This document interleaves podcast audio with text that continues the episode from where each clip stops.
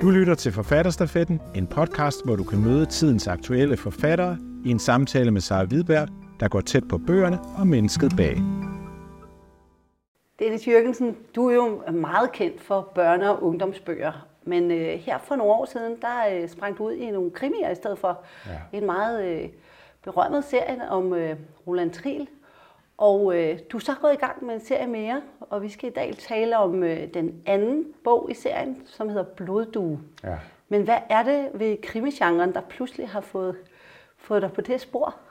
Altså, jeg synes jo, at øh, jeg havde, jeg havde skrevet i mange, mange år, over 30 år, børne- og ungdomsbøger. Jeg betragter dem mere som sådan en genrebøger, fordi jeg har, været, jeg har både skrevet science fiction, jeg har skrevet fantasy, og jeg har skrevet horror og sådan noget. Jeg synes, jeg har været rundt i alle krogene af det her. Og så tænker jeg, hvordan kan jeg, ligesom, øh, hvordan kan jeg komme videre? Og, og, og, altså man bliver jo aldrig færdiguddannet som forfatter, så man kan forhåbentlig altid gøre noget nyt. Og så har jeg altid synes krimisjaren var spændende, fordi det, der først og fremmest driver det for mig, det, det er historien. Det er at fortælle en, en forhåbentlig god historie. Øh, og så er der, kan der også en masse psykologi i, øh, man kan lægge ind i figurerne, når det er krimi. Altså, hvad får folk til at begå den ultimative forbrydelse, slå et andet menneske ihjel, og øh, hvordan forhindrer man det? Og, så der er sådan, altså, jeg, jeg begyndte også at arbejde meget mere med mine figurer, end jeg gjorde i børnebøgerne, hvor man kan sige, der var det først og fremmest historien, og så var der nogle personer, der agerede i det, hvor jeg ikke gik så meget i dybden med det. Så i og med, at jeg ligesom bevægede mig over, man kan sige, voksencharen, så gjorde jeg det også, så forsøgte jeg at gøre mig, gøre mig mere voksen på den måde ved at lægge, dem, lægge noget mere i de her figurer og personer. Så, så det har jeg helt klart uh, sat mere ind på uh, i krimierne. Ja, de fylder mere. I, i den nye serie her, med, øh, som er indledt med Mand uden ansigt, ja. det foregår øh, den nye bog Bloddue, der er vi i øh, Nordtyskland. Ja. Men det, der er interessant, er også, at du har et makkerpar, ja. øh, som vi faktisk lærer rigtig godt at kende allerede i B1. Ja. Øhm, og den ene af dem er fra Danmark, og den anden er fra Tyskland. Ja. Hvad, hvad giver det dig, at du har det her ret umage par? Jamen altså, det, det er sådan med, ikke mindst med krimi, at der er mange læsere, der gerne vil have, altså historien i krimier er jo ofte det samme. Altså der bliver begået nogle mord, eller i hvert fald nogle forbrydelser, der er nogen, der er mis, under mistanke, der er nogen, der skal opklare dem, og det sker i 90 procent af alle krimier. Så det er vigtigt at have nogle hovedpersoner, nogle figurer, der fungerer, og som folk kan lide. Og øh, så tænker jeg, det, det ville være en god idé måske at have to, fordi tit, hvis du har en person, der skal fortælle, så er det ligesom fortælleren mig, der fortæller, hvad han eller hun tænker.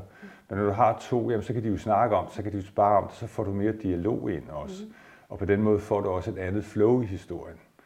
Og så var mit udgangspunkt, jeg kunne godt tænke mig at have øh, to personer, som var så forskellige som muligt.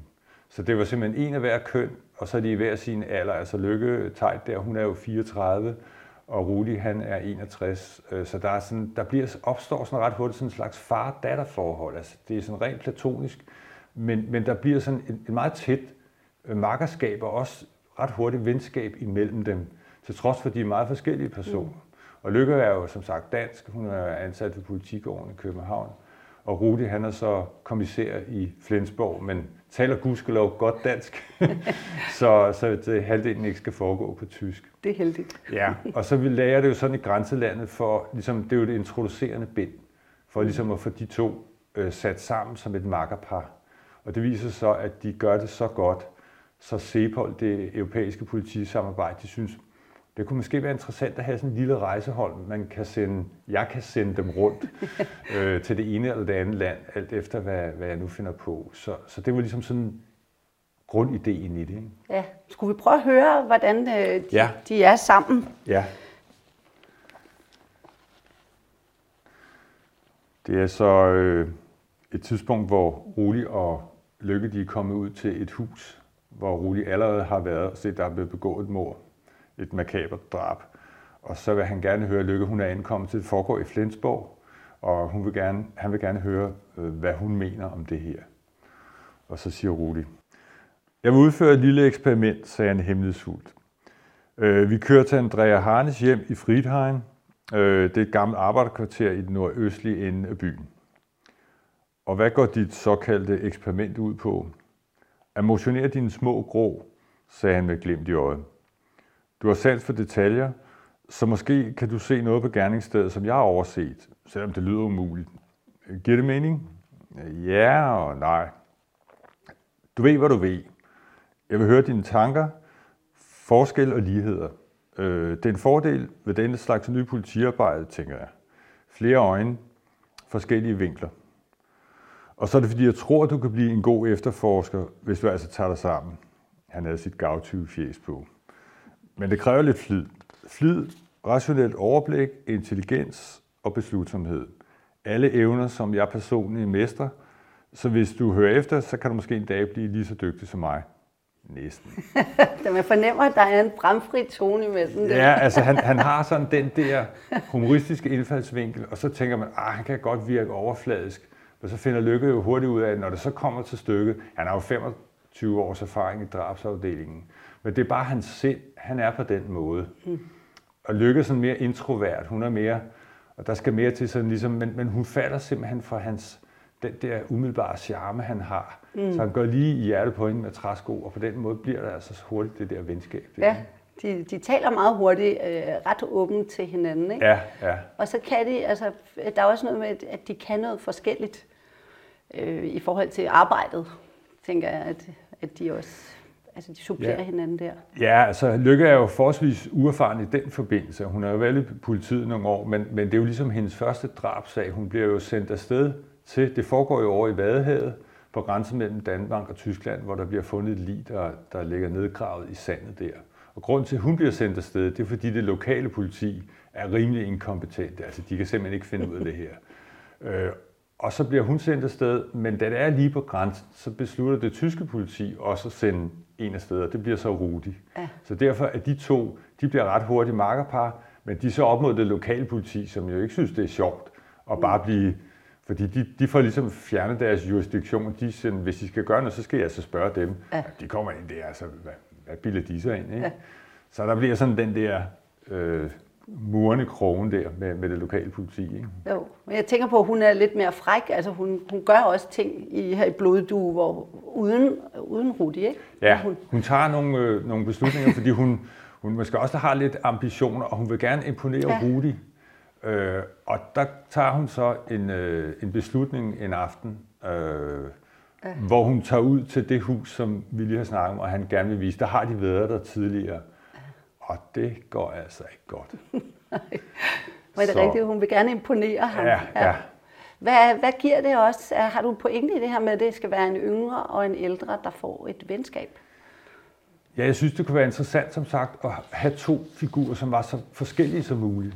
Og der prøvede jeg på alle mulige måder at sige, at det var både med alder og køn, og ja. også nationalitet, ikke? og også deres sind. Altså, de har jo begge to noget mørkt i bagagen, mm. så man får introduceret, de fortæller hinanden deres, noget af deres baggrund i øh, Mand uden ansigt, den første bog. Ja. Og det kan jeg så senere hen tage op og, og bruge. Mm. Og der kommer noget af Rudis baggrundshistorie, den kommer så ind i bloddue. Sådan så ligesom, øh, og de, det, det, det er tragisk for dem begge to, men de har håndteret det på hver sin måde. Ja. Altså Lykke er som sagt mere introvert, øh, hvor, hvor Rudi han sådan, i hvert fald udad til, øh, det finder Lykke også ud af, hun møder hans kone, som er meget sød, og han fortæller, at man kan godt være, at han virker mod derudad til, men han, har, han roer også på noget indvendigt. Ja. Så men han er en ret utraditionel øh, held i en krimi. Altså han er madglad og livsglad og sjov. Og, ja, ja. og altså i virkeligheden har han for, for en gang skyld et, et velfungerende parforhold også. Ja. Er det sådan en pointe det, også? At, at det ja, ikke... han, han, er sådan lidt, han ligner sådan den joviale onkel der, ja. på en eller anden måde. Men, men bag det ligger der den her dybt professionelle politimand. Og jeg ser det først og fremmest som det, det er hans måde, og altså det, han, det er det, hvordan man ser tilværelsen på. Ja.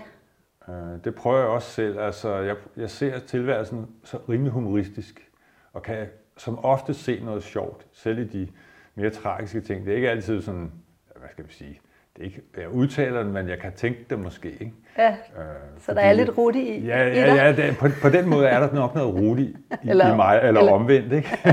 ja. Så. Skal du kunne lide de personer, du skriver om? Er det sådan en pointe også?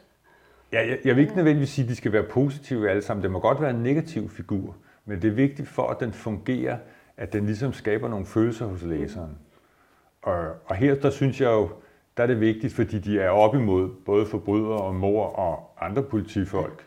Øh, det er så ikke så slemt her i den næste bog med, med modstanden. Mm. Men, men de har en masse ting, de er op imod. Så det er vigtigt, at de fungerer sammen. Ja. Og det er jo det, de også finder ud af i politiet. Og de, de spiller altså godt sammen, de to her. Ikke? Ja.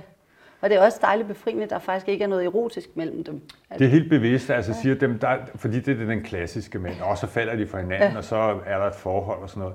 Jamen det bliver sådan et far-datter-forhold, og det ja. bliver og forbliver fuldstændig platonisk. Altså der er ikke noget der. Nej. Så hun kommer til at holde af ham ligesom en, en rar onkel ja. eller sådan noget. Ikke? Ja. Øhm, de foregår jo den første der på, i, i Vadehavsområdet, og her altså, er vi så i Nordtyskland. Hvad giver stederne dig som forfatter?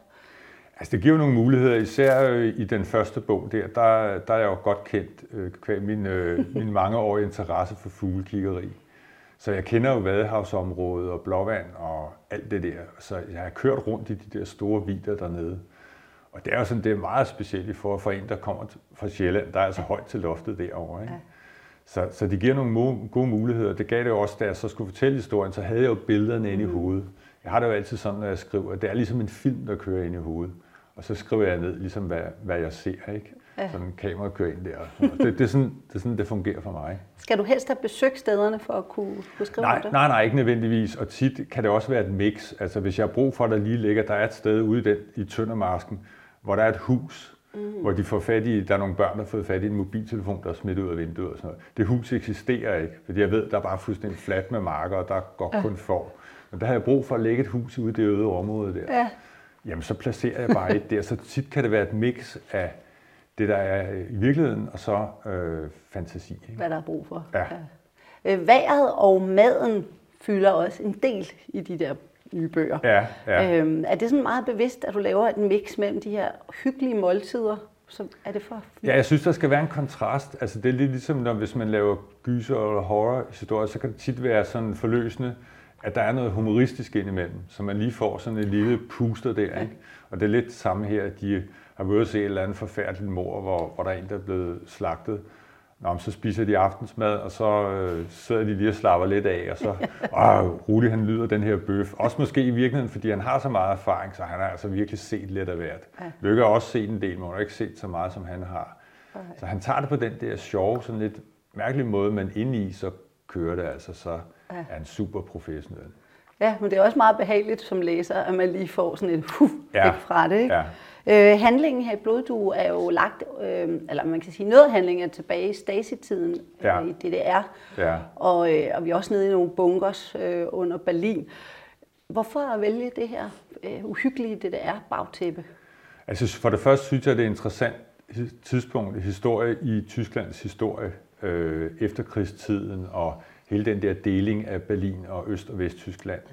Og så gav det mig en mulighed for, altså det er tit et, et godt trick at have noget, der er sket i fortiden, som pludselig bliver gravet frem eller kommer op til overfladen, som så kan bruges i nutiden. Ligeså vel som hovedpersonerne har nogle ting, der er sket i fortiden, som så popper op.